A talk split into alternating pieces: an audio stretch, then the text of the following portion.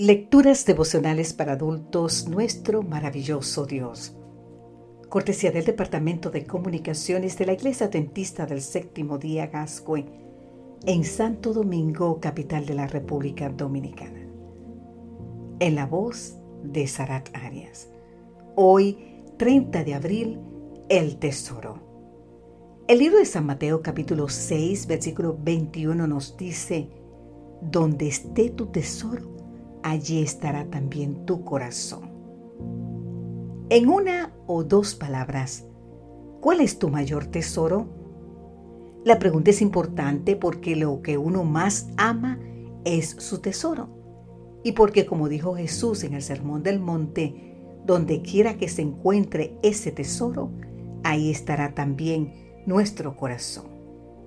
¿En qué consiste el tesoro? Es todo aquello a lo cual se aferra una persona, independientemente de su valor intrínseco.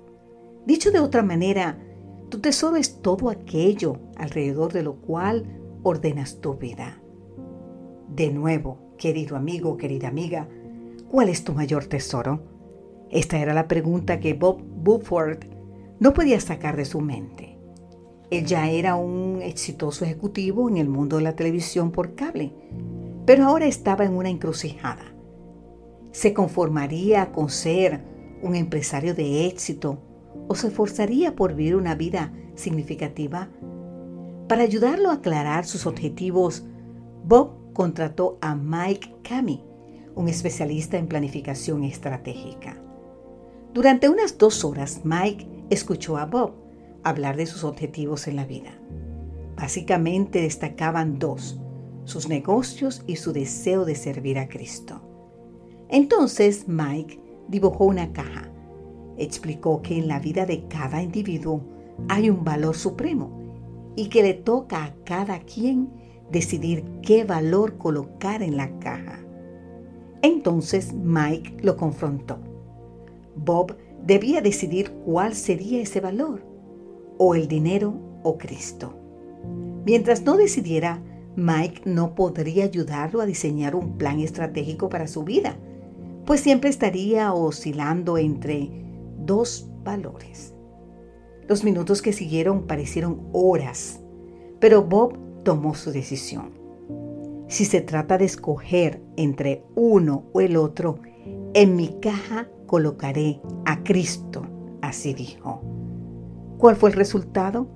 Él dice que cuando dio al Señor Jesucristo el primer lugar, el poder y la gracia de Dios rompieron las paredes de la caja e invadieron cada espacio de su vida, dando como resultado algo así como una serie de contradicciones. Cuando empezó a dar, recibió. En sus debilidades llegó a ser fuerte y al morir nació una nueva vida. Vaya pensamiento. Cuando haces de Cristo tu mayor tesoro, su poder y su gracia invaden cada espacio de tu vida. Y el resultado es que llegas a ser una nueva criatura. En otras palabras, lo viejo ha pasado, ha llegado ya lo nuevo, como nos dice el libro de Segunda de Corintios, capítulo 5, versículo 17. ¿Por qué entonces no decir, amado Jesús, invade con tu poder cada espacio de mi vida?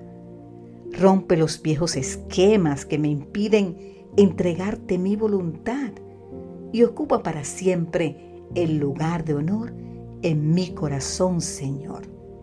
Amén.